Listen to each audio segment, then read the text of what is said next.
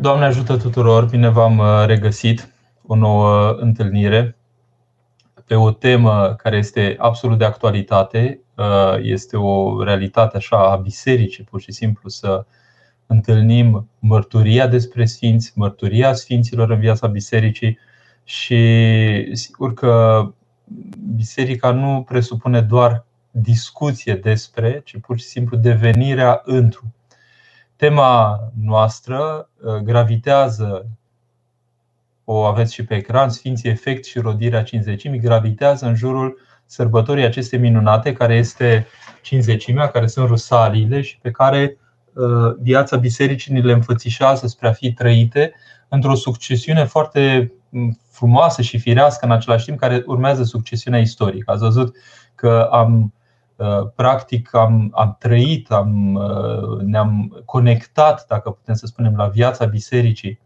trăind uh, în ritmul bisericii toată patima cea mântuitoare a lui Hristos, am trăit învierea, am trăit înălțarea și următoarea sărbătoare care a venit așa în ordine este cinzecimea, pogorârea Duhului Sfânt.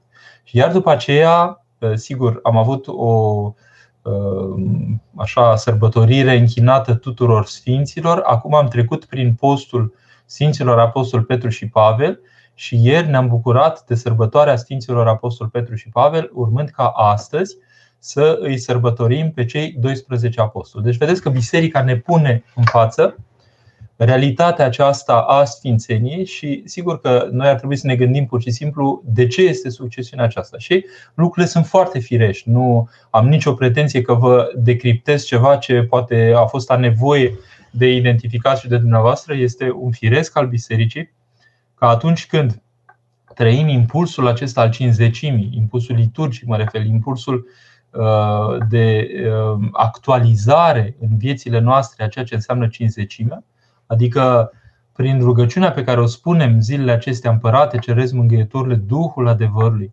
care le pretutinde și toate le plinești vistierul bunătății și dătătorile de viață, vină să lășluiește într noi. Ne curățești, spune de toată întinăciunea, mântuiește bune sufletele noastre. La măsurile cele mai mari, această rugăciune se împlinește în om, purtându-l pe om pe calea sfințenii și omul se apropie de Uh, propria lui sfințire, de fapt sfințenie. Ar trebui să înțelegem ce înseamnă sfințenia, ce înseamnă sfântul. Da?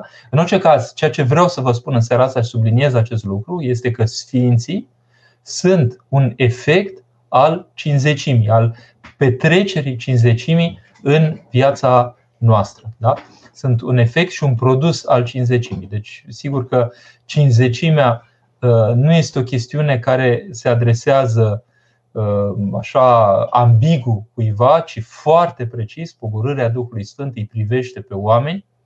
Oamenii trăiesc pogorârea Duhului Sfânt în viața bisericii și uh, viața, viața bisericii rodește prin excelență Sfântul. De exemplu, părintele Efrem Starețul Mănăstirii Vatopet, când a fost întrebat de ce e Sfântul Munte numit Sfânt, a spus pentru că rodește sfințenie. Pentru că în ziua de azi, în continuare, cei care sunt în Sfântul Munte se sfințesc și devin sfinți. Da? Deci nu este vorba doar de un apelativ pios adresat de către oameni, ci este un loc al intensității cu care omul se angajează pe calea sfințenii. Sigur, nu numai în Sfântul Munte oamenii acced la sfințenie, dar avem această viziune, această, acest munte vizibil de departe, da? care ne îndeamnă în lumea de azi de a urma, la a urma aceeași cale. Deja au venit întrebări, o să, uh, sigur, o să răspundem și la ele. Vreau doar să vă prezint și este minunată prima întrebare, ce este Sfințenie? Da? Ce este Sfințenie? Exact. Asta e întrebarea pe care ne o punem. Dacă ne referim în general la Sfinți, noi îi întâlnim foarte ușor pe Sfinți în calendar. Deci calendarul este plin de Sfinți. Calendarul nu este plin de toți Sfinții. Adică trebuie să ne imaginăm că Dumnezeu este efectiv o taină, că trăirea oamenilor încă este acoperită de ochii omenești. Sunt mulți dintre cei care au trăit pe pământ, care au devenit sfinți și care nu neapărat au primit uh, binecuvântare, să spunem așa, de la Dumnezeu să li se dezvăluie viețile lor nouă. Vom fi foarte surprinși când vom trece dincolo, văzând măsurile la care au ajuns unii dintre cei care au trăit în mijlocul nostru, spun părinții așa zâmbind serios că vom rămâne uimiți și pe cine întâlnim și pe cine nu întâlnim acolo unde vom ajunge. Dar în orice caz, chemarea bisericii este către Sfințenie. Și foarte bine pusă întrebarea, și despre asta ne referim acum. Da, ce este Sfințenie? Eu, dacă îmi puneți această întrebare, vă încerc să vă răspund așa cu simplitate că un dosar de canonizare al unui om care a trecut prin această lume și a lăsat mărturie în urma lui propria sa trăire, dosarul acela rezistă în fața criticilor și rezistă pur și simplu și se impune prin faptul că oamenii constată și dau mărturie că prin omul acela a lucrat Dumnezeu. Da? Deci nu există o definiție mai înaltă uh, prin care se canonizează o persoană care a trăit în viața bisericii decât aceasta că ne dăm seama, realiză prin lucrurile care s-au întâmplat în legătură cu această persoană, că prin omul acesta a lucrat Dumnezeu. Da? Aceasta e prima măsură a lucrului. Nu avem nevoie de un avocat al diavolului, ca în partea catolică, de exemplu, ca să arunce cu pietre și uh, cei care sunt pro să răspundă și să uh, încerce cumva așa, în urma unei dezbateri, să arate cât de justificat e faptul că omul acela este uh, La noi, Sfințenia este mărturisită prin, prin mărturiile venite din popor, prin studiile care se fac după aceea, sigur, teologice, energice, pentru a vedea consistența acestor mărturii, însă un om trăiește sfințenia încă din această viață și la trecerea dincolo intră în plinătatea vieții lui și la adevăratele lui uh, posibilități. Dar sfințenia aceasta este vizibilă încă din această viață. Deci, tot ce vă spun e ca să răspund la această întrebare. Dacă aș fi sfânt, aș spune, uite, asta trebuie făcut și uh, cumva în mod simplu se ajunge la asta. Numai că sfințenia pentru noi rămâne o taină. Adică uh, nu înțelesul omenesc despre sfințenie este suficient pentru a defini sfințenia. Definițiile noastre despre sfințenie sunt tributare unor înțelegeri care pot fi uh, perfecționate, să spunem așa. Mântuitorul, de exemplu, ne îndeamnă fiți sfinți precum Tatăl vostru din cerul sfânt este. Da? Deci Mântuitorul spune învățați de la mine că sunt blând și smerit cu inima. Vedeți? Niște atribute ale sfințenii. Sfințenia nu este ceva în care ești amabil cu ceilalți. De exemplu, Sfântul Sofronie Saharov, uh, angajând o discuție cu cea care îi închiria apartamentul aici în Paris, când a avut perioada de a locui în Paris, uh, exclamă persoana respectivă, spune, da, e minunat că vreți să faceți asta, dar e foarte greu pentru că va trebui să fiți amabil cu toată lumea. Deci a confunda amabilitatea și drăgălășenia, să spunem așa, comunicațională a viitorului Sfânt Sofronie da? cu sfințenia. Ori nu asta e sfințenia.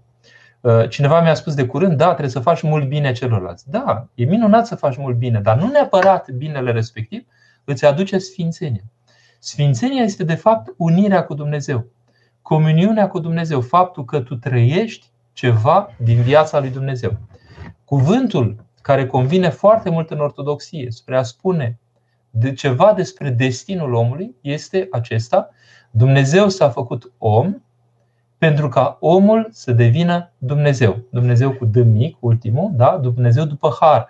Adică nu o schimbare a naturii lui, ci o schimbare a posibilităților lui de a-l trăi pe Dumnezeu. Adică posibilități care devin prin ajutorul primit din partea lui Dumnezeu, niște posibilități cu putere. Da? Vedeți, ucenicii uh, s-au ținut de sfatul Mântuitorului, au stat deoparte până s-au îmbrăcat cu putere de sus.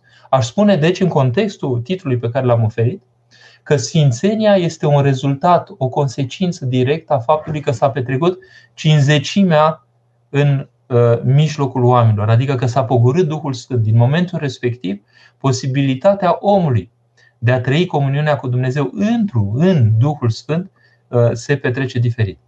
Sigur, aici sunt întrebări colaterale. Ce au făcut oamenii în Vechiul Testament? Să putea trăi sfințenia și acolo? Păi se putea, pentru că avem niște exemple deosebite. Moise și Ilie care se întrețin cu Dumnezeu pe muntele Tabor, de exemplu. Este minunat. E clar că oamenii participau cumva uh, la sfințenie. Este o evidență că sunt sfinți dinainte de democratizarea, dacă pot să spun așa, apelului la sfințenie și a posibilităților deopotrivă, prin tainele bisericii, ca sfințenia să fie mai accesibilă ca niciodată. Pentru că asta este schimbarea pe care o aduce biserica în lume.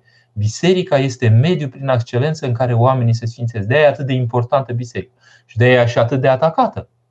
Pentru că biserica nu propune niște posibilități spre uh, a trăi într-un chip mai sporit lumea de acum. Pentru că cei care sunt ai bisericii nu sunt din lumea aceasta, spune Mântuitorul. Că lumea își iubește cele ale ei. Dar oamenii, dacă se țin de Dumnezeu, devin cumva ca cineva care nu este din lumea aceasta. Adică legitimarea omului respectiv este legitimarea prin împărăția lui Dumnezeu întâi de toate.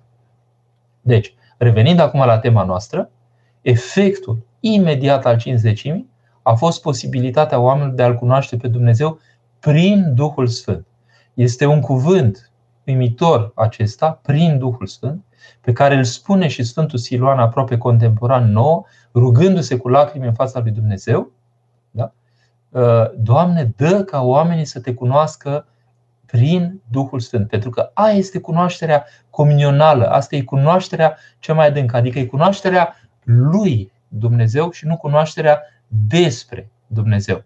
Adică nu este vehicularea unor concepte, fie ele pioase, despre Dumnezeu, ci este experiența nemijlocită a lui Dumnezeu venit în mijlocul oamenilor, făcut simțit și uh, prelungit în această, în această posibilitate de a-l, de, a, de a simți prin prezența lui Duhului Sfânt, acel al doilea mângâietor pe care îl trimite Mântuitorul în mijlocul nostru. Ca Duhul Sfânt să deschidă inima noastră profundă, să dilate conștiința noastră spre întâmpinarea realităților duhovnicești, să activeze simțurile duhovnicești în noi. Bun. Deci am dat un cadru, așa, o viziune asupra lucrurilor despre cum ne putem apropia de înțelegerea a ceea ce este Sfânt. Deci, reținem în seara aceasta că dacă n-ar fi fost cinzecime, dacă n-ar fi fost pogorârea Duhului Sfânt în mijlocul oamenilor, nu ar fi existat o viață duhovnicească, nu ar fi existat produsul prin excelență al suflării Duhului în viața omului, care este omul înduhovnicit, omul îmbunătățit. În ultimă instanță, omul în comuniune tot mai deplină cu Dumnezeu. Omul angajat pe calea Sfințenii, omul angajat pe calea propriei sale în Dumnezeu. Îndumnezeirea omului, sfințirea omului, transfigurarea omului sunt roadele cinzecimii, pentru că prin Duhul Sfânt lucrător în lăuntrul omului, din lăuntru spre exterior, omul se îmbracă din nou cu hainele pe care le-a avut din început, pe care le-a pierdut uh, Adam pentru că a acceptat șoapta vicleană da? și a pierdut această îmbrăcăminte care îl îmbrăca din interior spre exterior.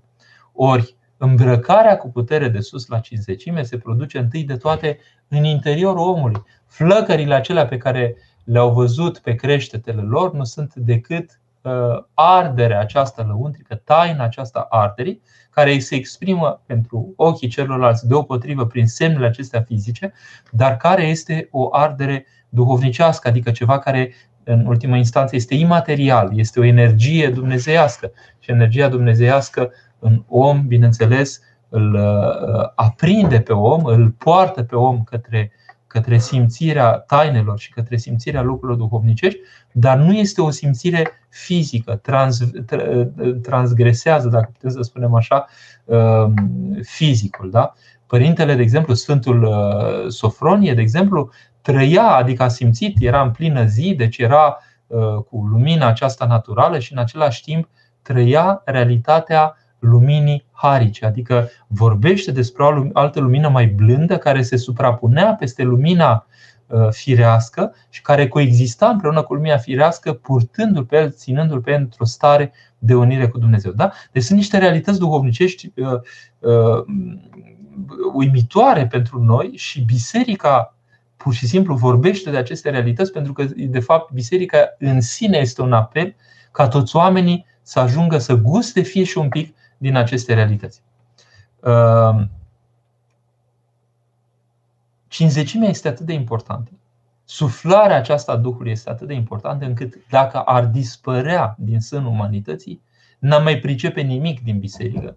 Ar fi eventual o antrepriză așa transnațională, așa, ar fi un fel de activitate așa care să străbată, să spunem, granițele, dar ar fi poate, da, sigur, ar exista aspectul instituțional, economic și așa mai departe, dar biserica eveniment este biserica în care eu, acesta păcătos, așa cum sunt, primesc deschidere din partea lui Dumnezeu să uh, gust realitatea care mă depășește, care e o realitate dumnezească și spre care sunt invitat să particip, pentru ca încetul cu încetul să frământ în mine, să mestec în mine în această viață, încetul cu încetul comuniunea cu Dumnezeu. Da? Bun, mă opresc aici pentru că sunt multe întrebări și pot răspunde la ele dezvoltând tema mea, dar să reținem că dacă biserica a pus această ordine, da? am avut o uh, duminică tuturor sfinților, avem, uh, bun, s-a rânduit pur și simplu acum că suntem în proximitate, sărbătoarea Sfinților Apostol Petru și Pavel. Avem ziua următoare lor astăzi, sinaxa celor 12 apostoli. Vedeți? Sunt chipuri ale Sfințeniei și poate că ar fi extraordinar să atingem un pic și, și la modul concret așa cine au fost sfinții aceștia, cine sunt sfinții, pentru că sfinții nu sunt un decor, așa, un fel de pavoazare, dacă pot să spun așa, bisericii. Sunt niște oameni cât se poate de concreți, care au trăit cât se poate de concret, care au uh, fost pragmatici în trăirea lor, au ales să țină de Dumnezeu în pofida tuturor uh, tentațiilor vremilor și au și reușit acest demers, în sensul că Dumnezeu i-a sfințit pentru uh, străduința lor. Și se descoperă umanității chiar în zilele noastre pentru ce Dumnezeu a sfințit pe unul și pe altul. De exemplu, pentru, pentru Sfântul uh, uh, ierarh Nectarie, de exemplu, Dumnezeu a descoperit că faptul că El a iertat pe toți cei care l-au prigonit și nu s-au purtat urât cu El și așa mai departe, Uh, l-a purtat și i-a dăruit sfințenia și l-a sfințit. Pe, uh, pe părintele care era preot, Nicola Planas, de exemplu. L-a sfințit prin faptul că pomenea foarte mulți oameni la Sfânta Liturghie, la proscomidie și în felul acesta s-au apropiat de Dumnezeu, s-au simțit mii și mii și zeci de mii și cine știe dacă nu sute de mii într-o viață de oameni. Da? Ca să vedem fapte diferite, minunate, deseori ascunse de ochii noștri, dar care i-au purtat pe oamenii către Sfinței. Corina. Bună seara, părinte, mă bucur nespus să vă aud. Mă bucur mult, sper să mă și vedeți. Vă rog să-mi spuneți ce este Sfințenia. Deci, am răspuns cumva până acum. Să reținem că Sfințenia este o stare de comuniune cu Dumnezeu, de o asemenea intensitate încât dogorește în jur această comuniune și ajută pe oameni și pe ceilalți să se schimbe. Și oamenii dau mărturie cei care rămân în această viață, în urma celui care s-a săvârșit în această viață și care este canonizat și este uh, numit sfânt, rămân în urmă și dau mărturie despre faptele minunate pe care le-a făcut persoana respectivă, astfel încât și alții au beneficiat de prezența lui Dumnezeu și au devenit într-un Dumnezeu prin lucrarea acelui Sfânt. Da? Nicolae, Doamne ajută! Uh, o zic ca o afirmație, nu ca o cerere, drăguț un sfânt știe că e sfânt? Nu, nu știe că e sfânt. Bineînțeles, pentru că decizia nu se petrece în această viață. Dar un sfânt nu este un ipocrit. Da? Nu este un ipocrit, adică el, el e conștient de darurile pe care le pune Dumnezeu în el. Da. Deci eu cunosc oameni care au niște daruri cu totul excepționale, harisme duhovnicești și nu sunt niște ipocriți oameni ăștia, știu foarte bine ce daruri imense le-a făcut Dumnezeu și încearcă după pilda aceea a talanților, unul are un talent, unul are doi și unul are cinci, deci omul ăsta e conștient de faptul că are cinci talanți sau 100 sau 10 sau nu știu cât, are o lucrare de a pune în, în, în valoare și a face util uh, talentul respectiv sau a face util talanții respectiv, astfel încât cât mai mulți oameni să se odihnească și să uh, meargă către propria lor mântuire. Da? Asta înseamnă uh, harismele duhovnicești nu sunt date numai pentru cineva ca să simtă bine această viață care are supraputeri. Da? Harismele duhovnicești sunt pentru a sluji corpului eclezial, bisericii, prin harismele respective, făcându-se o lucrare care să-i apropie pe oameni de propria lor mântuire. Deci, un sfânt știe că e sfânt, nu știe că e sfânt, dar este conștient de darurile pe care Dumnezeu le pune în el. El se simte însă un păcătos. Toți cei mântuiți sunt sfinți? Nu. A fi mântuit este o treaptă, a fi sfânt este o treaptă în ordinea mântuirii mult mai înaltă.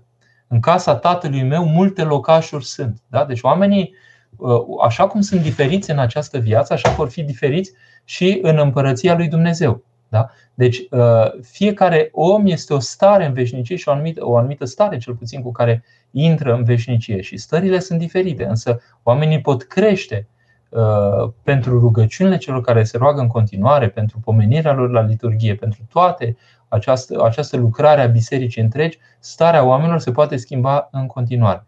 Uh, mântuirea, dacă vreți, un om mântuit este un om care a trecut uh, linia de sosire, adică uh, care, care, care a intrat în împărăția lui Dumnezeu.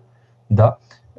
Dar nu este neapărat sfânt, sfinții fiind vârfurile, dacă putem să spunem așa, celor mântuiți. Mai sunt astăzi sfinți în viață? categoric, biserica rodește în continuare sfinți. Numai că ei sunt printre noi și noi nu știm că sunt sfinți neapărat. Mai sunt și cazuri din acestea mai vizibile în care vezi niște harisme duhovnicești atât de evidente că este o evidență că Dumnezeu lucrează în omul respectiv. Da? Nu vreau să dau nume, dar unii sunt foarte vizibili în societatea noastră și dau slavă lui Dumnezeu că au ieșit din uh, umbra lor așa îngăduită și binecuvântată Dumnezeu spre vizibilitatea aceasta mare sau maximă pentru a-i ajuta pe oameni către mântuire, pentru că timp, trăim timpuri grele și avem nevoie de mângâierea aceasta atât de mult. Da? Deci, bineînțeles că sunt sfinți în viață, sunt în continuare. Biserica produce sfinți în continuare, dar nu plouă, desigur, cu această sfinție. Simina. Vă rog, cum putem avea mai multă încredere în noi, în reușita noastră, mai ales în ce privește studiul, munca, dar și mântuirea? Mă cuprinde prea des și prea ușor deznădejde. Simina, lucrurile sunt simple. Uh, noi putem să avem încredere în Dumnezeu lucrător prin noi. Da? Adică Dumnezeu poate să facă niște lucruri absolut uimitoare cu noi. Deci eu nu vă spun să începeți să repetați așa în stilul ăla de a fi pozitiv. Eu am încredere în mine, sunt uh, bine și așa mai departe. Sigur, puteți să încercați și așa, dar nu aici ne nădejdea, că noi ne vedem neputințele noastre și ne dăm seama că mai devreme sau mai târziu ne întâlnim propriile noastre limitări. Părintele Procul spunea, oriunde mă duc, dau de mine. Da? Adică dăm de limitările noastre. Dar nu asta este problema. Trebuie să facem exercițiul lăuntric de a încredința toate aceste limitări lui Dumnezeu. Adică, Uh, nu am încredere, Doamne, simt că nu am încredere în mine, miluiește-mă, ajută-mă. Și încep să spun rugăciunea inimii, Doamne, se Hristos, miluiește Doamne, se Hristos, miluiește Adică mă dăruiesc lui Dumnezeu pornind de la neputința respectivă. Maica Siluana îți arunca aproape în față neputința ei. Da, eu sunt foarte nu știu care, dar era într-o lucrare vis-a-vis de neputința respectivă. Adică nu numai că nu o recunoștea, o recunoștea și o recunoștea cu voce tare și o punea într-o situație uh, cel puțin inedită, pentru că nu plouă cu oameni care să-și recunoască cu voce tare neputințele. Însă, în același timp, prin recunoașterea aceasta neputinței, se punea într-o lucrare și Dumnezeu o prelua de acolo de unde era și o purta și o mângâia și dădea răspuns la neputințele respective. Foarte mult am, am învățat de la ea în a nu ne ocoli și uh, văd uh, și în, la cuvintele părinților din pustie, adică erau oameni care erau în, în vârstă și care erau, uh, cum să spun, parcurseseră drumul vieții lor așa mult din el și nu se sfiau să spună că trăiesc uh, desfrânare, că vin asupra lor tot felul de gânduri, tot felul de impresii, că sunt uh, biruiți de cutare sau cutare sau cutare. Da? Uh, ca începător poate ar fi fost mai discret, să spunem așa, între ghilimele, dar oamenii aceștia erau, se dezgoleau pur și simplu, și dezgoleau neputința, tocmai pentru ca să nu rămână nimic așa în penumbră să poate lucra cel rău. Și sigur că Dumnezeu făcea niște lucruri minunate prin ei. Deci, deznădejdea asta care mai curând poate e descurajare, în primul rând trebuie să vă spovediți, să spuneți precis lucrurile respective și doi, să ajungeți la concluzia în lăuntru dumneavoastră că nu sunteți în stare să faceți nimic. Mântuitorul de altfel ne spune, fără mine nu puteți face nimic, dar noi înșine trebuie să ajungem la concluzia asta și ajungând la concluzia asta, în sfârșit, în momentul respectiv, ne predăm lui Dumnezeu și începe lucrarea cu noi. Da? Maria Alexandra, părinte, cum puteți scăpa de gândurile rele? Păi nu prea putem. În Pateric, de exemplu, găsiți uh, un dialog între doi părinți în care vine unul și spune nu pot să scap de gânduri și celălalt spune hai să ieșim din colibă, au ieșit din colibă uh, și spune oprește vântul. Și sigur, cred că i-a dat și o cârpă în mână să-l oprească. Spune nu pot. Așa ești cu gândurile, nu poți să le oprești. Problema nu este de oprirea gândurilor uh, sau gândurilor rele cu atât mai mult, ci de întâmpinarea lor. Adică cum mă codific lăuntric astfel încât să fac fața acestor realitări a gândurilor rele. Starețul Efrem, de exemplu, ne-a spus disprețuiți-le. Disprețul și smerirea noastră lăuntrică sunt armele cu care ne ferim de toată năvala aceasta gândurilor. Adică nu avem de-a face cu ele, nu vrem să avem de-a face cu ele, ne codificăm la un trick să nu le primim. Sau, uh, pur și simplu, sigur, vedeți ce merge în propria, așa, în propria uh, dumneavoastră cercetare lăuntrică. Uh, puteți să spuneți pur și simplu, da, oricum ați primit de la mine cam totul, aveți tot ce ați vrut, ce mai căutați? Deja sunt jos, sunt vai de capul meu, ați făcut praf din mintea mea, ce vreți mai mult? Doamne Iisuse Hristoase, miliește-mă și continui cu rugăciunea inimii. Da? Deci dacă smeresc cugetul meu, lăuntric, ascetic măcar, ascetic în sensul că să mă nevoiesc, da? să, să, să încerc să, să, să-mi fac mintea mică, să nu primesc gânduri de înălțare, gânduri de tot felul. Da? Deci dacă lucrurile acestea sunt într-o lucrare lăuntrică în felul acesta, gândurile respective uh, nu sporesc. Da? Și apoi gândurile da? sau ispitele chiar, ispita poate fi la nivel de gând, nu înseamnă păcat. Deci faptul că mă lepăt de ea, că mă codific să nu primesc gândul respectiv, asta nu înseamnă că am păcătuit, fără nicio problemă. Deci contează, de fapt, ce filtru pun astfel încât să văd ce las să mai intre în sufletul meu. Maria, părinte, cum îmi dau seama că călugăria este calea pe care trebuie să o urmezi? Uh, Maria, la modul foarte concret, întâi de toate este o discuție cu duhovnic adică duhovnicul care îmi știe sufletul meu și um, felul în care sunt eu lăuntric mă poate orienta despre cum să, cum să funcționez. Da? Adică mă poate, mă poate ajuta să-mi spună, uite, ești cumva pentru asta sau nu ești pentru că uh, codificarea ta lăuntrică nu te poartă în direcția aceasta. Sigur, nu duhovnicul hotărăște pentru mine, dar el poate cumva să mă clarifice un pic cine sunt eu în realitate. Da? Uh, doi, ar fi bine să petreceți, măcar în vacanțe, anumite perioade în mănăstire, de exemplu, în diverse mănăstiri, să vedeți un pic dacă vă e drag să fiți acolo, dacă aveți bucurie să fiți acolo, dacă vă e bine în locul respectiv să fiți. Da?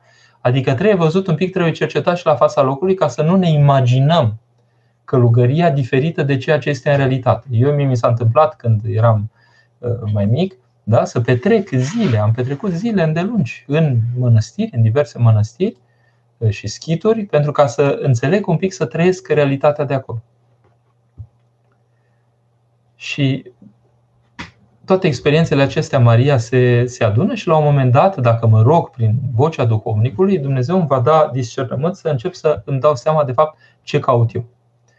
Nicu. Sfântul Serafim de Sarov ne îndeamnă să dobândim Sfântul Duh toată biserica ne îndeamnă. El a spus-o foarte simplu și foarte tranșant.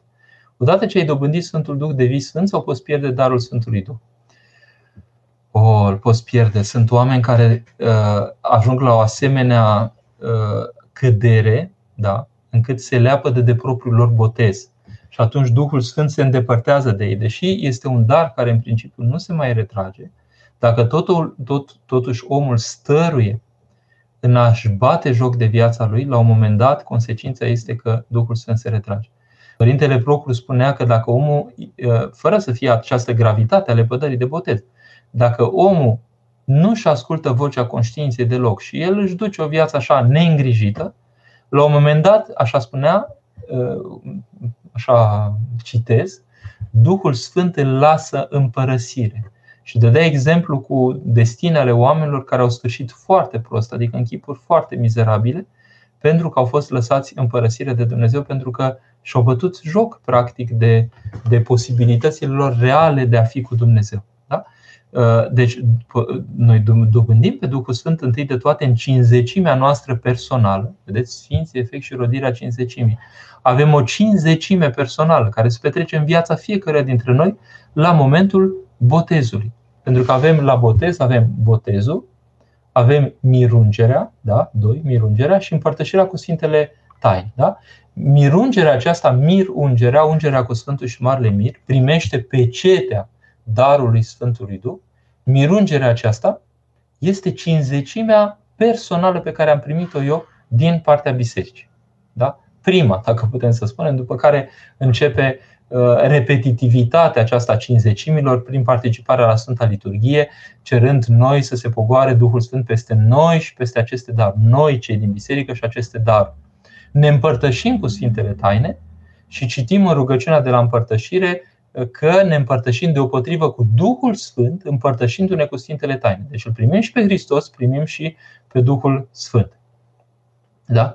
E, lucrurile acestea se descoperă în viața bisericii. Da? Deci, Duhul Sfânt noi îl primim. Poate nu suntem în conștiința teologică, în conștientizarea teologică a darurilor pe care le avem, a simțirilor pe care le avem. Însă încetul cu încetul conștiința noastră dogmatică crește.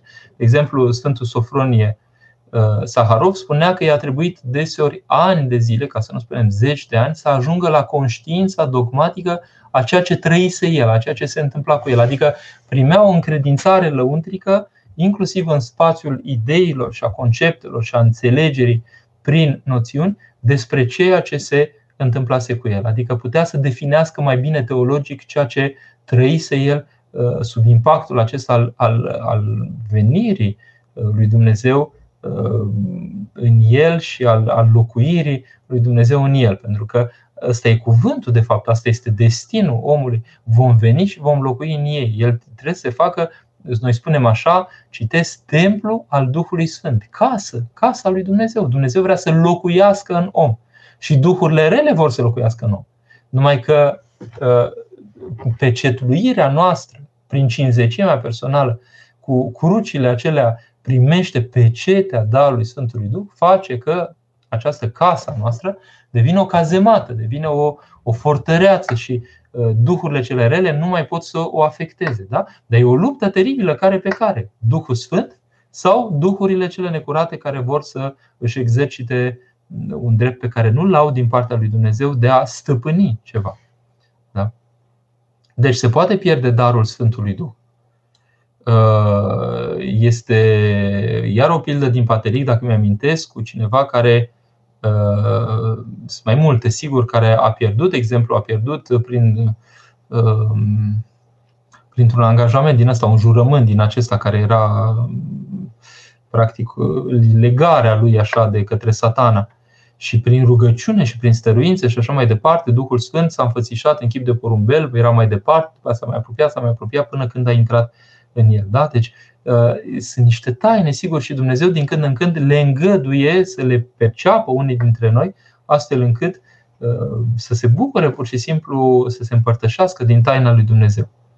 Nicu, există sfinți nebotezați? Nu, Nicu, nu are cum să fie un sfânt nebotezat pentru că începutul vieții creștine este botezul și mirungerea. Da? Deci dacă nu este botezat, nu este miruns, nu poate să acceadă la Sfințenie. Simina. Părinte, ce trebuie să facem pentru rude care au plecat nespovedite? Cât cuprinde să le uh, pomenim la Sfânta Liturghie? Sunt patru ani de când a murit bunica mea, pomeni nu s-au făcut în afară de cele de la înmormântare. Foarte rău, eu aș face cu timp și fără timp, aș face cât de multe pomeni. Sâmbătă ce mă împiedică să merg să particip undeva la Sfânta Liturghie și să duc niște daruri acolo și să se sfințească și să se dea pomană. Da? Trăiesc cu teama că poate ar trebui făcut mai mult pentru ea. Cu siguranță trebuie făcut. Deci nu trebuie să trăiți cu teama, trăiți cu certitudinea că trebuie făcut mai mult și faceți pur și simplu. Până acum câteva luni tot aveam coșmarul în care am apărat cerându-mi diferite alimente, dar niciodată direct. Mereu un vis, era sentimentul acesta de deznădejde a mea, de parcă și de furie și de supărare din partea ei. Păi ăsta e adevărul. Ăsta e adevărul. Cere pur și simplu să-i mângâiați sufletul cu această pomenire. Deci, urgent, ă, sâmbătă asta vă duceți, faceți parastas la biserică da? și dați pomană, duceți alimentele respective către oameni nevoieși, nevoiași, oameni în diverse situații care nu vă pot recompensa pentru binele pe care îl faceți. Dați la uh, câteva uh, uh, mănăstiri, de exemplu, să se, să se pomenească sufletul ei pe termen mai lung, un an, doi ani, cinci ani, nu știu cât. Înțelegeți? Adică faceți faptele de milostenie și multă milostenie pentru ea. Ioan, să rămână părinte, atât de îngustă e calea Sfințenii. Eu nu știu să vorbesc despre îngustime sau lărgime, dar știu că ea nu este constantă. Da? Nu este o chestie îngustă așa sau lată așa, ci este de la îngust și se dilată pe măsură ce te angajezi pe ea. Iar căile pierzării sunt late și se îngustează uh, și se îngustează posibilitățile tale de ființare pe măsură ce uh, le abordezi tot mai tare. Da? Deci calea Sfințeniei este o cale care te deschide pe tine ca posibilități și deschide comuniunea ta cu ceilalți într-un chip de neînțeles, practic. Da? și atât de puțin o parcurs. Nu știu dacă puțin, pentru că calendarul este plin. Sigur că la câte miliarde suntem la ora actuală, la câte miliarde au trăit în lume, nu știm care e procentul celor care uh, au ajuns sfinți. Habar nu avem, este o taina lui Dumnezeu. Dar ceea ce este sigur este că nu există om venit în această existență să nu fi primit prin însăși venirea lui în această lume apelul la a deveni sfânt. Da? Deci nu există un om venit în lumea aceasta ca să-și rateze existența. Este doar chemare la sfințenie. Cât se răspund la această chemare, poate să fie chiar într-adevăr înfricoșător. Adică negrija oamenilor, neglijența oamenilor, indolența oamenilor care aleargă o viață întreagă pentru niște lucruri care sunt în fond atât de ieftine și de perisabile. Sau chiar dacă sunt foarte scumpe, sunt absolut perisabile. De exemplu, uh, toată viața te ostenești, așa era înainte, să ai bani, să-ți achiți casa, să-ți o câștigi și așa mai departe. Bun, ce o ai? Ce o iei cu tine? Ce faci cu ea? Uh, te lupți să ai condiții minunate, să ai un apartament și așa mai departe. Slavă Domnului, uitați, eu am un apartament. E o bucurie, pur și simplu. Dar nu merită să-ți vinzi timpul vieții tale pentru niște lucruri atât de perisabile, pentru că rămân în urmă și tu mergi mai departe. Și cea mai mare bucurie e să intervii în viața celorlalți astfel încât să se dilate și viața lor, să înflorească și viața lor prin puțina ta participare de a, de a înfrumuseța cu ceva viața lor, de a înflori cu ceva viața lor. Deci, Simina, eu vă rog, bucurați-o, bucurați-o, vă cere mâncare, bucurați-o.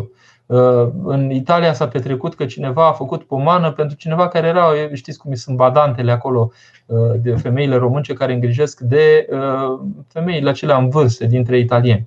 Și una a trecut la Domnul, o femeie din asta în vârstă, și a noastră s-a dus și a făcut parastas la biserică și a dat și pentru ea. Niște ceșcuțe, nu știu ce. I-a apărut în vis mulțumindu-și și spunându-i că este bine primit darul ei. Da? Mântuitorul în clipa când oamenii s-au întristat că dădeau darul lor prost, pentru că adică persoana nu era de fapt foarte demnă de a primi darul respectiv, a apărut Hristos spune eu am primit darul tău. Adică chiar dacă persoana nu primise așa cum se cuvenea, Hristos însuși a primit darul celui care a fost dăruitor. Atât de mult ne, ne îndeamnă și ne învață Dumnezeu să dăruim. Dar sigur să ochim Uh, să căutăm acolo unde e uh, cu adevărat util darul nostru. Ioan. Atât de înguste ca la Sfințenie am spus, așa atât de puțin o parcurs. Cum să avem năzuință noi cei din lume? Este de ajuns, Ioan, să avem legături duhovnicești, legături cu oameni care sunt angajați pe calea aceasta. De departe sunt oamenii cei mai frumoși. Sunt oamenii cei mai nobili pe care îi putem avea în proximitatea noastră. Da? Și legăturile cu oamenii duhovnicești ne fac să împrumutăm noi înșine din trăirea lor, din viața lor, din căutarea lor, să pur și simplu să năzuim la rândul nostru, să ne angajăm pe calea aceasta care ne deschide orizontul vieții și ne face să, să percepem diferit realitatea și cumva realitatea profundă, realitatea adâncă, care e realitatea duhovnicească, să se invite în viața noastră, adică să simțim lucruri care ceilalți nici nu au habar că ele există. Da? Uh, cel mai bine este să fim în relație cu oameni angajați, pentru că uh, pofta vine mâncând. Văzându-i cât de mult se, se hrănesc din realitatea profundă, atunci și noi, la rândul nostru, ne angajăm. Gabriela, trebuie să fim candidați la sfințenie, să fim sfinți în devenire. Sfântul Sofronie, nu Sofroniev, da? Sofronie Saharov. Exact. Adică uh, sfințenia, am spus-o și de curând, dar o repet, părinte, un sfânt contemporan pentru mine, e clar, părintele Stareț Efrem, discutând cu Sfântul Paisia Gheoritu, Sfântul Paisia Gheoritu îi spune la un moment dat sunt unii dintre preoții ortodoxi care vorbesc cu oamenii ca și cum ar fi musulmani. Și el, uimit, a întrebat cum așa? Ei, le promit o mântuire după săvârșirea din această viață. Și spune, e fals. Mântuirea începe de aici și de acum. Omul care începe să guste din roadele Harului, din roadele prezenței Duhului Sfânt în această viață, va continua această gustare, sigur, la măsuri mai înalte, pentru că ceea ce e un pic aici, când ești slugă bună și credincioasă, peste puțin ai fost pus aici, peste mult te voi pune. Da? Și dacă aici ai înmulțit un pic, acolo vei înmulți, vei fi la 30 mai mult, de 30 de ori mai mult, de 60 de ori sau de 100 de ori mai mult. Da? Bobul ăla care rodește 30, 60 sau 100. Da? Deci asta e cumva procentul și intensitatea la care la care ajungi. Da? Deci e obligatoriu să fim sfinți în devenire. Dar anii trec și nu cred că harul mă vizitează. Ce pot face? Gabriela, merge și spovediți lucrul ăsta. Anii trec, Doamne, și harul nu mă vizitează. Ce pot să fac cu mine? Ce pot să fac? Părinte, dați-mi cuvânt de mântuire. Ce pot să fac ca să mă apropii de harul lui Dumnezeu? Asta ne interesează.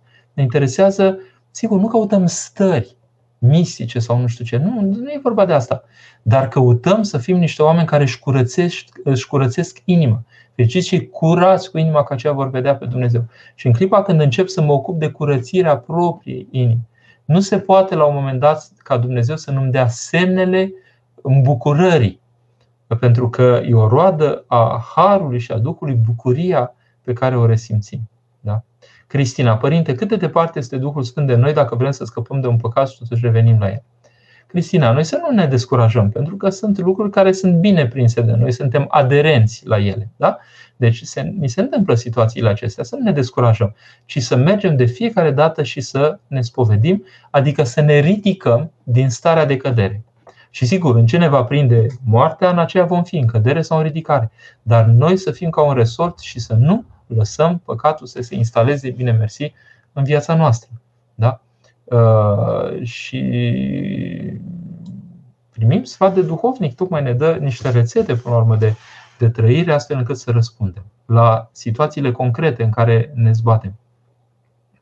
Părinte, este bine să ne împărtășim des. Am 15 ani și am început să mă împărtășesc, mă spovedesc des. Maria, este bine să-mi ascult duhovnicul.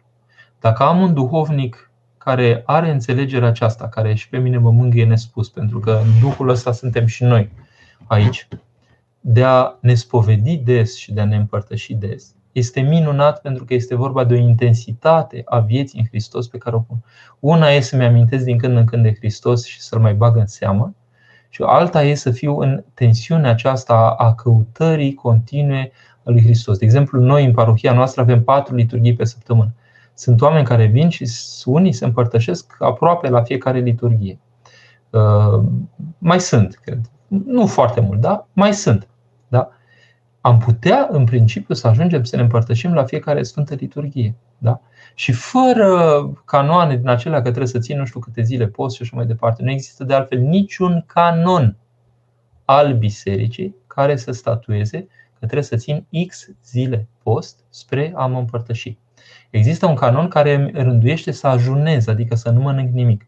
Și sigur există rânduiala bisericii de a ține posturile toate da, de peste an. Dacă un om ține miercurea, vinerea și cele patru posturi de peste an, a este postirea lui care dă acces la Sfânta Împărtășanie. Deci, Maria, să vă bucurați și să îi mulțumiți lui Dumnezeu și duhovnicului care înțelegerea aceasta și vă poartă așa. Stănica, părinte, cum să facem să nu avem alte gânduri când citim o rugăciune? Eu nu știu. Personal nu știu. Câteodată mi se întâmplă să am alte gânduri. Dacă este o rugăciune scrisă pe care o citesc dintr-o carte, eu reiau pasajul unde mintea mea nu a fost suficient de prezentă. Dacă este rugăciunea inimii, reiau rugăciunea inimii și nu mă mai sichisesc de gânduri. Da? Deci că vin gânduri sau că nu vin gânduri, eu îmi văd de treabă. Dar, Părinte Răzvan, cum să ne alegem Sfânt Ocrotitor în cazul în care numele nostru de botez nu este al unui Sfânt din calendar? Mulțumesc, asta e foarte drăguț pentru că mai știm un Virgil român celebru la Paris aici care a avut disputa aceasta cu părinții lui și mai ales cu mama lui. Cum de v-a trecut prin cap să-mi alegeți numele uh, unui nesfânt? Da? Uh, și s-a răspuns, devină tu sfânt, da? cum am vrut să mă fac sfânt, devină tu sfânt ca să existe și sfântul ăsta în calendar. Uh, da, da. Uh, cred că pe un feeling personal. Da? Adică dacă vi s-a întâmplat vreodată, rugându-vă la un sfânt anume sau într-un prilej de viață, să simțiți harul acelui sfânt și să simțiți că sfântul acela vă mângâie în chip explicit și că e o încredințare din partea lui, cred că vă ocrotește. Da? Cred că cumva se impune de la sine să îl uh, asumați așa ca ocrotitor. Sau rugați-vă, Doamne, sau Sfinților dragi, vă rog, am nevoie de un Sfânt ocrotitor. Cine ar putea să mă ocrotească și pe mine? Nu? E atât de frumos. Elena, Sfinți nebotezați. Credeam că martirul ține drept botez al sângelui, de exemplu Sfântul Bonifatie, prăzunit parcă pe 19 decembrie, parcă nu a fost botezat Sfinții Aglaida și Bonifatie, dar a mărturisit. Elena, sigur că sunt niște taine ale lui Dumnezeu, excepțiile acestea. Adică nebotezat, martiriul este botezul sângelui, deci este botezat. Și dacă este botezat, intră în aceeași categorie de care am vorbit eu. Însă e foarte greu ca noi să ne pronunțăm să punem etichete. Da? În principiu, Vedeți, Dumnezeu e absolut uimitor. De exemplu, e o, e o pildă cu un părinte care era monac și care nu a făcut ascultare așa cum trebuie. Deși nu trebuia să plece la oraș, a plecat. Acolo a fost prins de stăpânitori și omorât, martirizat. Trupul lui a fost adus în biserică și pus în altar și Dumnezeu scotea trupul respectiv și îl scotea, nu mai știu dacă în biserică sau chiar în afară. Îl băgau la loc, îl scotea la loc. Și s-a descoperit lucrul respectiv, că din neascultare s-a petrecut martirul respectiv. Da? Deci, uh, e o mare taină Dumnezeu și o mare taină cum primește El cele pe care le facem în această viață. Da? Dar, în principiu, da, există și excepții absolut notabile de felul acesta. Dar botezat. Da. Stănica. Părinte, este păcat dacă bolnavi incurabil nu postez tot postul? Absolut deloc, Stănica. Vă dați seama că este o, o cruce teribilă uh, aceasta a bolii, pur și simplu. Și asta este implică dacă omul nu poate să postească sau în orice caz nu are condițiile unui om normal să postească. Vă dați seama că lucrurile se văd nuanțat, se văd diferit, dar tot ceea ce face să facă prin ascultare de duhovnic. Adică să vorbească cu duhovnicul și duhovnicul să-i rânduiască ceva personalizat și în felul acesta să asculte. Da? Adică să fie din ascultare nemâncarea respectivă sau nepostirea respectivă da? și nu din gândurile personale. Ioan. Să rămână părinte, iertare, n-am spus la toți, toți mi-a spus să rămână părinte, vă mulțumesc. Sfântul Apostol Pavel spune în epistola către Efeseni, răscumpărând vremea. Cum putem răscumpăra vremea sau recupera timpul? Vă mulțumesc. Vedeți că recupera e diferit. Timpul pierdut nu poate fi recuperat. Răscumpăra înseamnă că să spun eu, cea mai proastă utilizare a timpului, din punctul meu de vedere, este timpul care este doar producător de bani, de exemplu. Da? Deci, de exemplu, dau atât timp din viața mea și câștig o sumă. Pentru mine este dramatică, este proastă utilizare. În timpul ăla aș putea să mă rog, adică pot să câștig bani, dar deopotrivă să câștig ceva pentru viața duhovnicească. Da? Cea mai bună folosire a timpului este când oamenii cresc efect al timpului meu investit, oamenii, unul sau mai mulți sau foarte mulți, da, cresc în legătura lor cu Dumnezeu. Ăla e timpul cel mai binecuvântat cu putință. Da? A răscumpăra vremea înseamnă, pe urmele Sfântului Serafim de Saruf, a negocia cu Dumnezeu resursele, cum e timpul acesta, și a câștiga lucruri nevremelnice, pornind de la rânduiala săvârșirii celor vremelnice. Exact cum se spune în toate rugăciunile acestea, începând cu Sfântul Vasile cel Mare. Câștiga celor cerești în locul celor pământești, cele neperisabile în locul celor perisabile și așa mai departe. Da? Deci, asta este învățătura bisericii. Noi dăm insuficiențele noastre și neputințele noastre, investim viața noastră, timpul nostru, ne pierdem viețile noastre și ne va pierde viața pentru mine și o va câștiga. Da? Ne pierdem viețile noastre făcând lucruri pe care nu le-am făcut dacă n-ar fi existat Hristos ne pierdem viețile noastre pentru El pentru că știm că în realitate este, este cea mai bună viețuire pe care am fi putut să o avem. Și este cel mai bun câștig al timpului. Și timpul se înveșnicește, devine veșnicie. Da? La modul foarte concret, făcând poruncile lui Hristos. Deci, dacă aveți dubii despre cum se face lucrul acesta, împlinim poruncile lui Hristos. Mi-a cerut să merg la acel închisoare, merg la acel închisoare. Mi-a cerut să-l vizitez pe ce bolnav, o fac. Mi-a cerut să mă rog pentru oameni, mă rog pentru oameni. Mi-a cerut Uh, să fiu blând și smerit cu inima, asta încerc să fac. Mi-a cerut să cred fără să văd, asta încerc să fac. Da? Deci toate aceste porunci, toate aceste fericiri, de fapt mă poartă încetul cu încetul spre a mă deschide spre realitatea dăruită de Dumnezeu. Și în felul acesta răscumpăr vreme. Elena, care este diferența dintre mântuire și desăvârșire? Pentru mine mântuirea este accesul la împărăție, este să ai suficient de multe puncte să treci baremul. Sfințenia este desăvârșirea Desăvârșirea nu este un punct static. Au ajuns la desăvârșire și stau, ci eu cred că sunt uh, trepte ale adâncirii continue, veșnice ale comuniunii cu Dumnezeu. Uh, dar setea, de exemplu, la Vatopet, când am vorbit cu un monah, nu mi-a zis niciunul, uh, am venit aici ca să-mi fie mai bine în viață. Absolut deloc. Mi-a zis, vreau să fiu desăvârșit. Caut desăvârșire. Deci, vedeți, știu foarte clar, merg la măsurile cele mai mari. Ei asta le caută. Alina. Săruna Părinte, mă iertați ce poate face biserica cu B mare pentru cei bolnavi sau mai bine zis noi prin Sfânta Biserică. Ai îngriji, concret. Da? Ai îngriji atunci când sunt în boală. A le uh, conforta, să spunem așa, resursele și nevoile. Trebuie văzut un pic, câteodată o, o, o vizită cuiva sau în sfârșit al duce la medic sau toate lucrurile acestea care pot fi făcute pentru cineva care este într-o astfel de nevoie. Al purta în rugăciune, al duce la Sfântul Masu.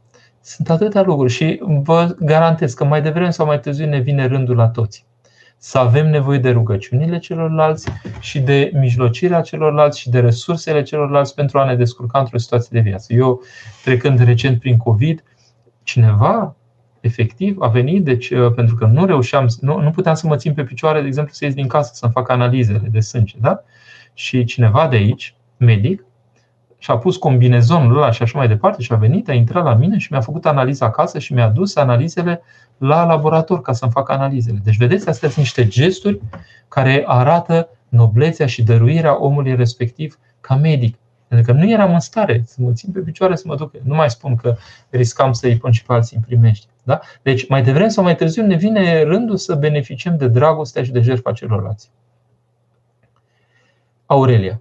Deși mă rog în fiecare zi, mă spovedesc și mă părtășesc des, totuși sunt tristă și mâhnită. Cu ce greșesc? Undeva e greșit ceva în pocăința noastră. Da? Undeva ceva este pus greșit. Pocăința reală a omului este duce la o inundare din partea lui Dumnezeu a omului cu un sentiment că s-a despovărat de toate grijile și că uh, cu Dumnezeu e sigur. Da?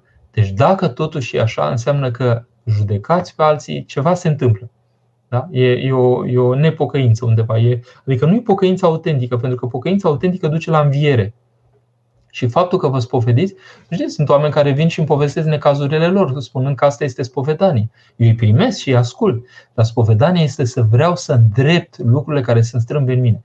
Părinte, greșesc asta, sunt mâncat de asta, mă roade chestia asta, duc neputința asta. Da? Pe măsură ce trăiesc realitățile acestea și le înfățișez la spovedanie și vreau să mă schimb, încep, adică e o reală pocăință și o reală spovedanie.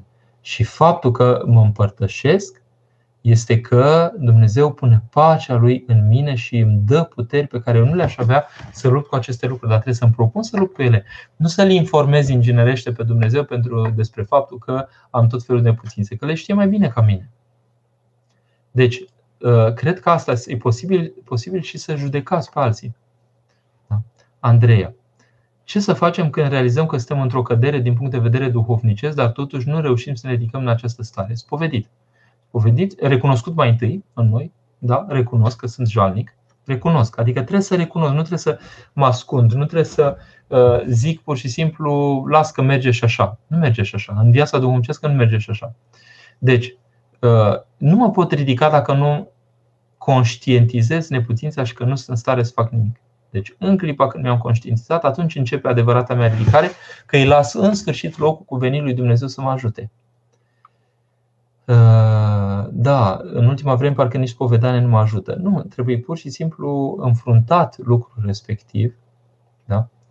Uh, și o preocupare onestă. Adică să spun, da, asta este situația mea, o radiografie onestă, pentru că dacă nu am nicio problemă sau am și nu am, da? adică am, dar de fapt nu prea vreau să cred că am, nu, nu schimb nimica. Liliana, Părinte Răzvan, poți să pomenezi la proscomite o nepoată care trăiește în concubinaj? Am auzit tot felul de rețete din astea despre cine poate fi pomenit și cine nu. Eu personal, dacă mă întrebați pe mine, sigur, nu sunt în asentimentul altora, poate mai mari și mai cu greutate în spusele lor decât mine, dar noi nu cred că putem, nu suntem chemați să aplicăm un filtru din acesta uh, astfel încât să nu pomenim pe oameni la liturghie. Sigur, orice pomenire la liturghie este practic o împărtășire a omului respectiv și ca om să se împărtășească ar trebui să fie într-o stare în fața lui Dumnezeu, să nu fie în concubinaj, să nu fie în toate lucrurile acestea. Dar am constatat cu mire, cu bucurie, cu, cu surpriză, cu... așa că oamenii pomeniți la proscomidie, din stările lor, de pe unde erau ei, ceva se întâmplă în viețile lor, li se bulversează cu, cu ceva conștiințele și viețile mai devreme sau mai târziu, acumulând pomenire la liturghie pentru ei.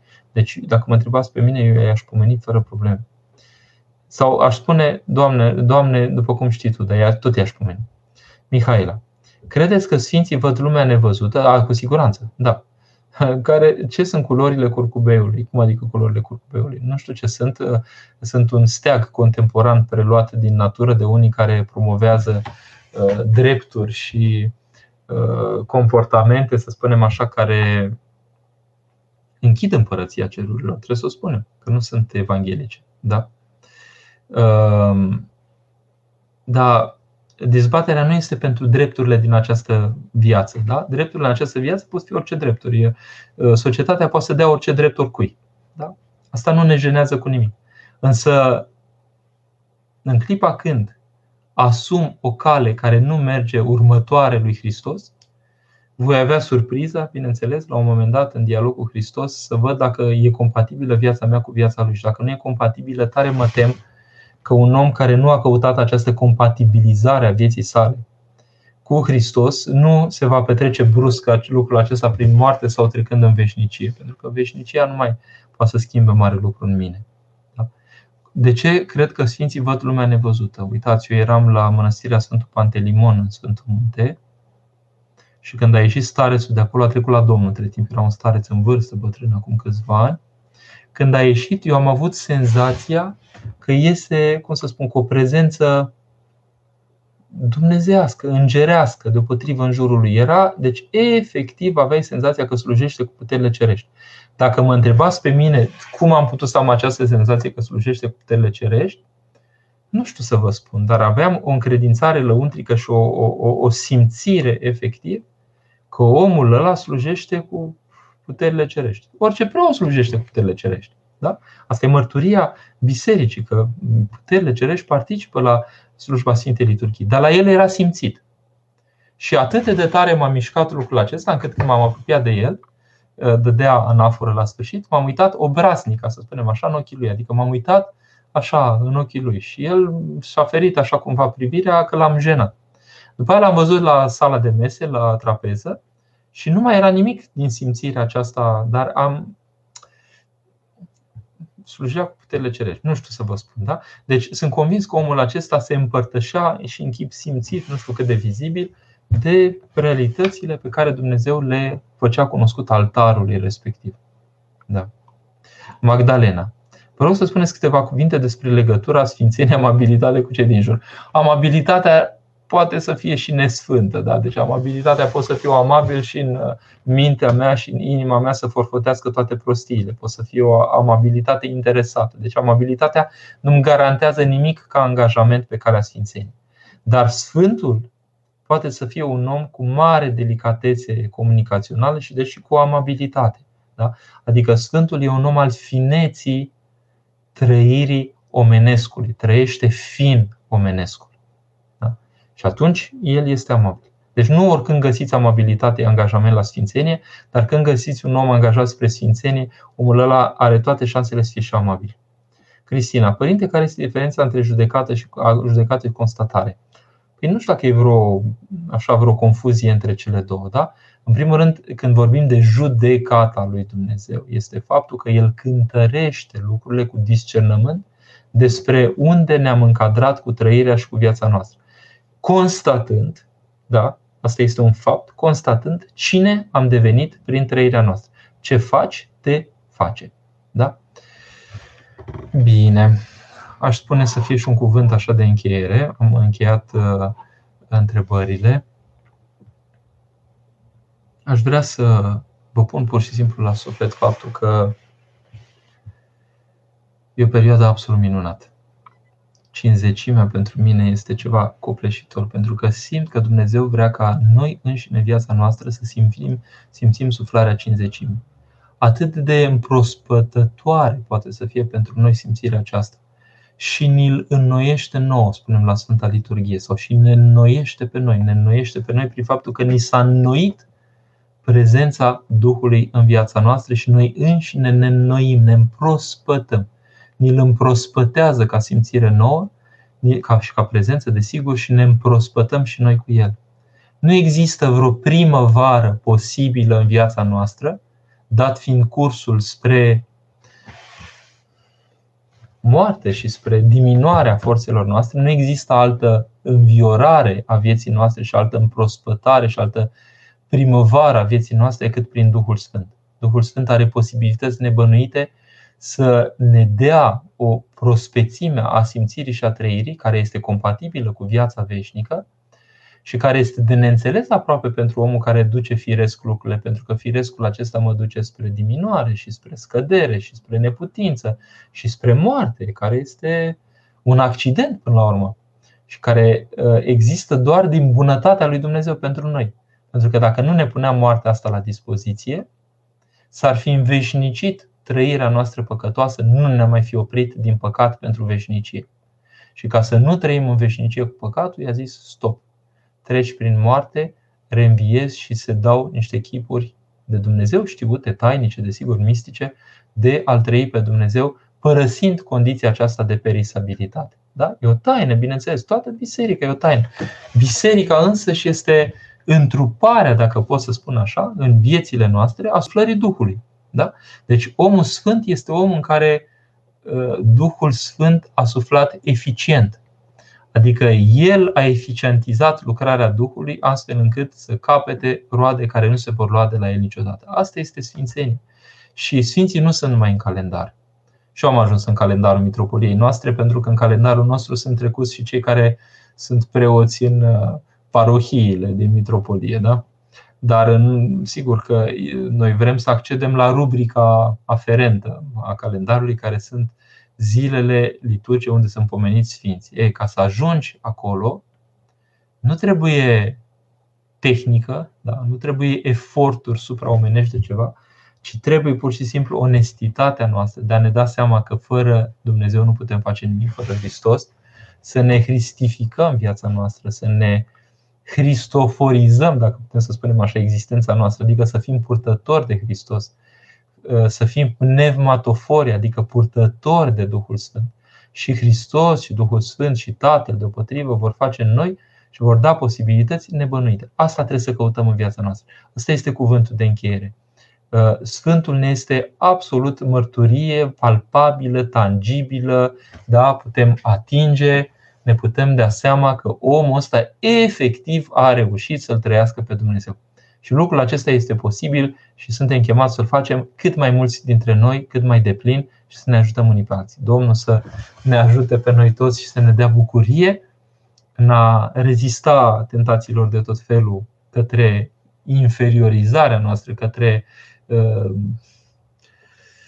mediocrizarea vieții noastre, dacă pot să spun așa, și să căutăm noblețea, sfințenia, adâncul, a ieși în larg și al trăi pe Dumnezeu. Cum spunea, spunea Părintele Stăniloae câteva secunde înainte de a trece din această viață, da, Doamne, să ieșim în larg, să ieșim în larg. Asta, asta vă doresc cel puțin. Doamne ajută tuturor și pe, la o nouă revedere.